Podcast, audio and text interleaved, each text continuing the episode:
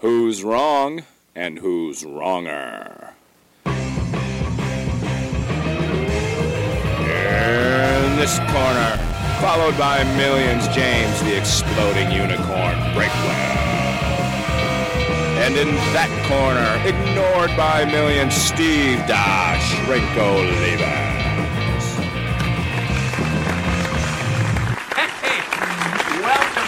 Everybody to another completely planned out and organized edition of Wrong and Wronger. I am Steve on the ball, Olivas, and he is James. Got driven over by it, Breakwell, and James. Just counting down from five seems to be a Herculean task for the two of us to do in unison. I, I don't know what you're talking about. There's some sort of audio delay. on my end, we're in unison every time. On your end, um, I don't know what's going on over there.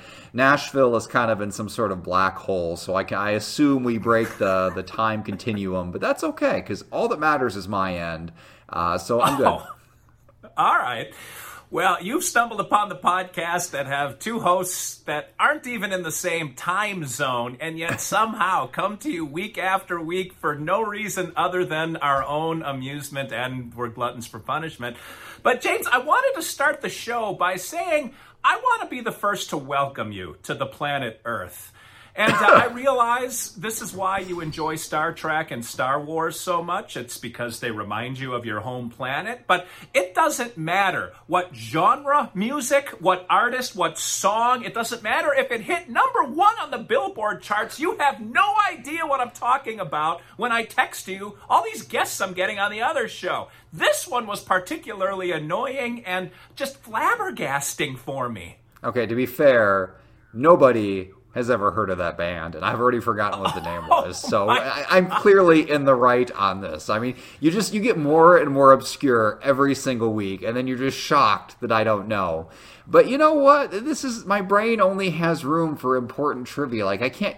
There, there's not enough time in the world to read every book ever written, to listen to every song ever written, to go through. There's so much pop culture out there, and at some point you just have to prioritize what matters. And it's a pretty safe assumption that if it's important to you, it doesn't matter. So that's kind of my screening tool. If Steve likes it, I can go ahead and just cut it out of my life.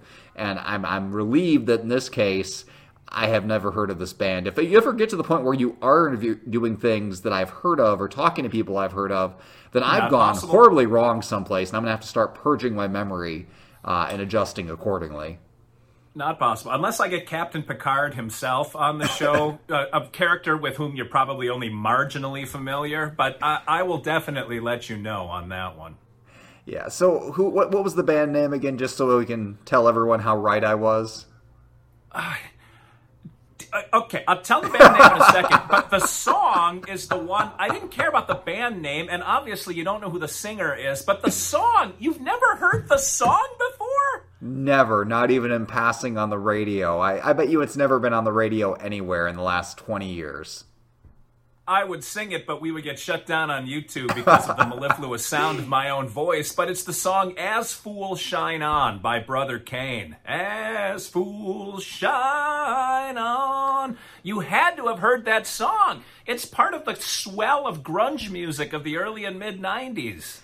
The good news is your voice is so terrible that there's no way you're ever going to trip the plagiarism censors on there. You can sing the whole song verbatim and we won't get caught.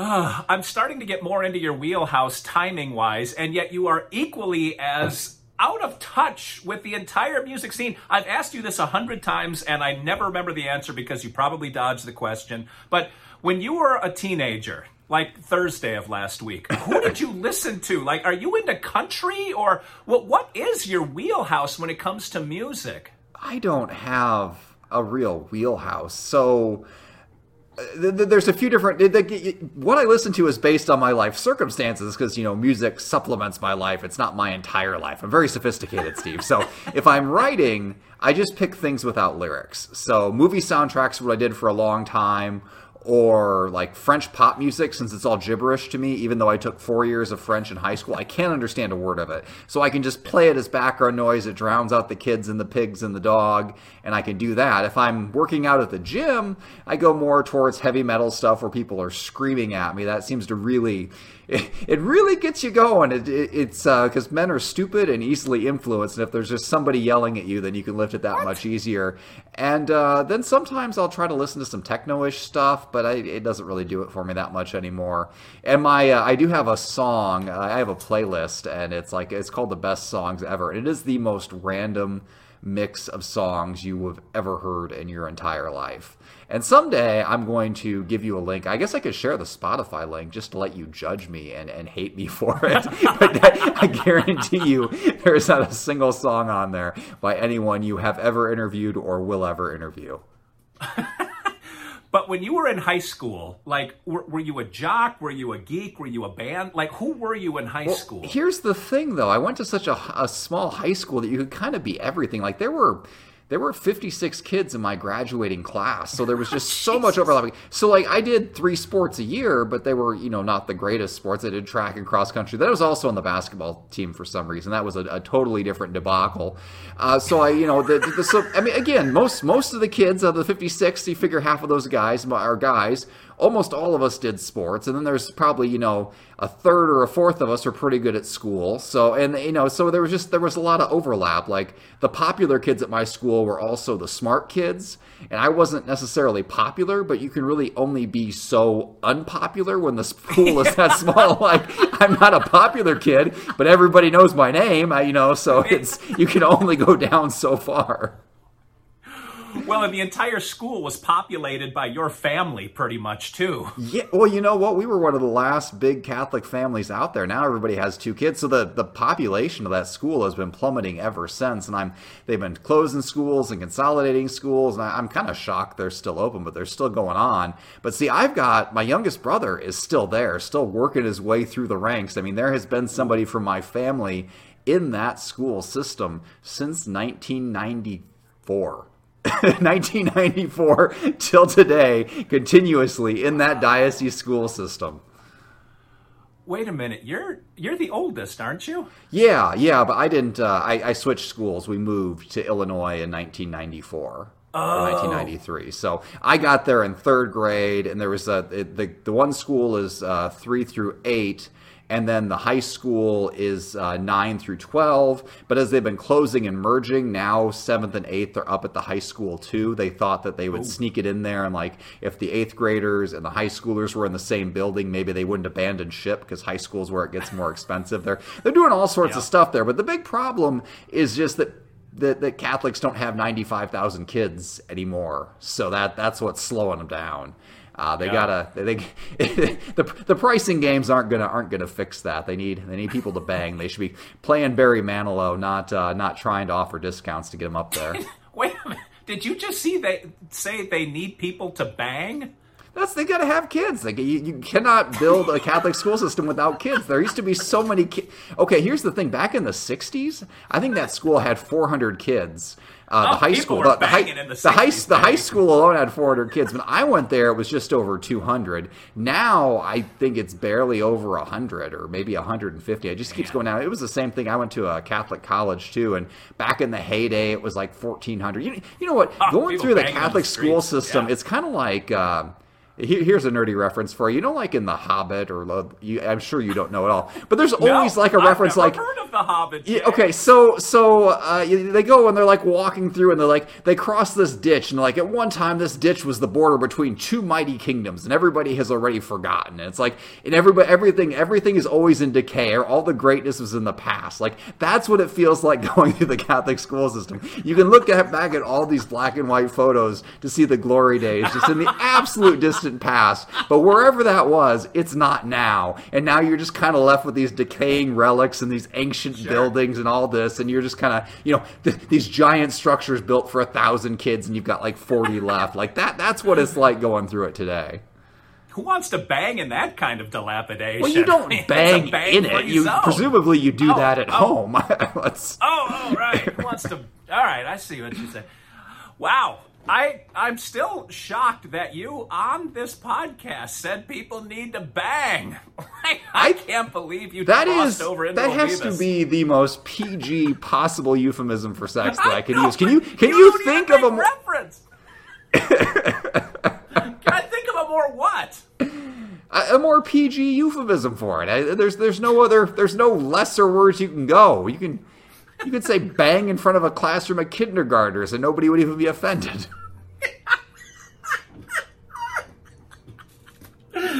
wow. As he now pulls out the shovel and gets a little deeper into this one, but, but you James, know what? You you yeah. I, I, I, I, can sense you're going into radio mode. You're going to transition us to the topic, but I'm going to call an audible. I, I have a better topic that um, that you're probably going to hate, but we're recording this and we never have do overs, so you're just going to have to roll with it. I think we should talk about time zones. What? Time zones. I hate that. Yeah, you All do right, hate why? that. How? How? How? Because uh, well, I'm in Indiana, and time zones are like all wonky here. We're on Eastern time. We should be on Central time. Uh, there's an argument that the U.S. should be split into two time zones rather than one. You're on Central Time for some reason, even though you might be further. I don't know if you're further east than me or further west, but it, it's entirely possible. I think we should argue about time zones. Which is the best time zone? Should the time zones be changed? Should we have daylight savings time? It all rolls together, and it's so much better than your other topic, which you can push to next week and then forget about then too. Listen, guy who's never come up with a single topic since we changed formats here, I like my topic, but I'm happy to bring it to next week. I don't understand your topic, which brings us right back to the old format when every idea was a dumb one, but we went with it anyway. I, you have to have time zones because it takes the sun a long time to get from Maine to San Diego and Hawaii, so they can't be in the same time zone. So that makes no sense.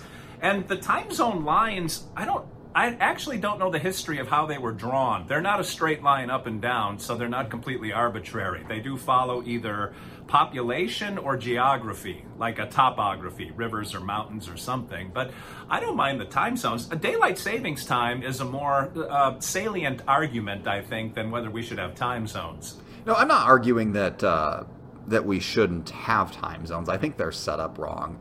So I, uh, I mean, you, you of all people, you travel all around. Don't, don't you get jet lagged, Steve, by having the, the, the four time zones of the U.S. bouncing back and forth from Eastern time to West Coast time and back to the other side? And I, I you know, I don't think you travel much internationally. But I saw a proposal once that basically said that um, that L.A. starts its day earlier than New York because they have to kind of line up with New York. So New York starts right. later. They tend to start at 9 and then New, LA starts much earlier, so they kind of average it out anyway because we we kind of go by the business cycles and they said really rather than having four time zones where everything is just parsed out and it gets very confusing, especially my area, and I can get into that in a minute, minute here. Well, what if we had just two time zones? An hour apart, one to the east of the Mississippi River and one to the west of the Mississippi River. And then, you know, Minnesota would have to divide itself up somehow or pick one side of the line or the other. And I thought that is the simplest thing ever. A one hour time change, clearly split by a giant river that everybody can see, is the simplest thing in the world. Now, I've spent a lot of time in Indiana, and uh, the sun does not rise at the same time in Indiana that it rises in New York or Maine. Yet we right. are on Eastern time. We are as far west as you can go on Eastern time. And uh, I grew up near the Illinois-Indiana border, so I was just, so I was just on the other side of the line. And anytime you had a school or a event or anything like that, we should have been on Central Time with everybody else. We weren't. You always had to do math. And then for a while, and then when I moved into Indiana, Indiana for a while didn't do daylight savings time when everybody else did. I think we need to get rid of it. Everybody needs to get rid of it at the same time, but you can't get rid of it unilaterally. So half right. the year Indiana was on the same time zone as my parents, and the other half the year it wasn't and that gets confusing. And then when I'd cross the border, sometimes my phone would change times, and sometimes it wouldn't. and, and like, and there was some where I, I, drove across the border, and then I woke up the next morning. I had legitimately no way to know what time it was. It was so confusing. But even within Indiana, like there's a section up by Chicago where they are on Central Time because everybody there commutes in that direction. But then yet the the part of Indiana that we always dealt with, where every single person went to Illinois to shop, they were an hour different. Uh, I went to college up in that pocket where if I drove half an hour south, the time changed by an hour. It was super confusing, and it was that hour like made a difference because things used to close back then, so you couldn't make it to the mall. Malls used to be a thing. It was it, it's a mess. And the reason Indiana split up like it is is because we should be on Central Time. But if we just divided the U.S. into two time zones, that wouldn't be an issue, and we'd be living the lives we're kind of already living already it'd just be that much simpler. That that that's where I was going with this topic. this topic is only relevant for people in Indiana because I think if I can pull your thesis out, it's Indiana is dumb. So if we can make Indiana just as smart as the rest of the as smart as the rest of the country, then I think all of you would be satisfied, whatever the decision is, central or east. It's interesting because you are as far west as you can be in the Eastern Time Zone. Yes. I'm almost dead south of you. We are as far east as you can possibly be and still be in the Central Time Zone. So it is a little bit unusual. But there was one instance that it affected me because I was going to come visit you. I was in the northern part of the state Mm-hmm. and I had to drive down to Indiana, and that added an hour, which screwed everybody up. Like you had to delay your dinner till I got there to eat dinner with your family because I was coming from the central to the eastern time zone and I was just running right down I 65. It's Mm-hmm. a very strange state, uh, James. Just imagine if this if this whole section of the U.S.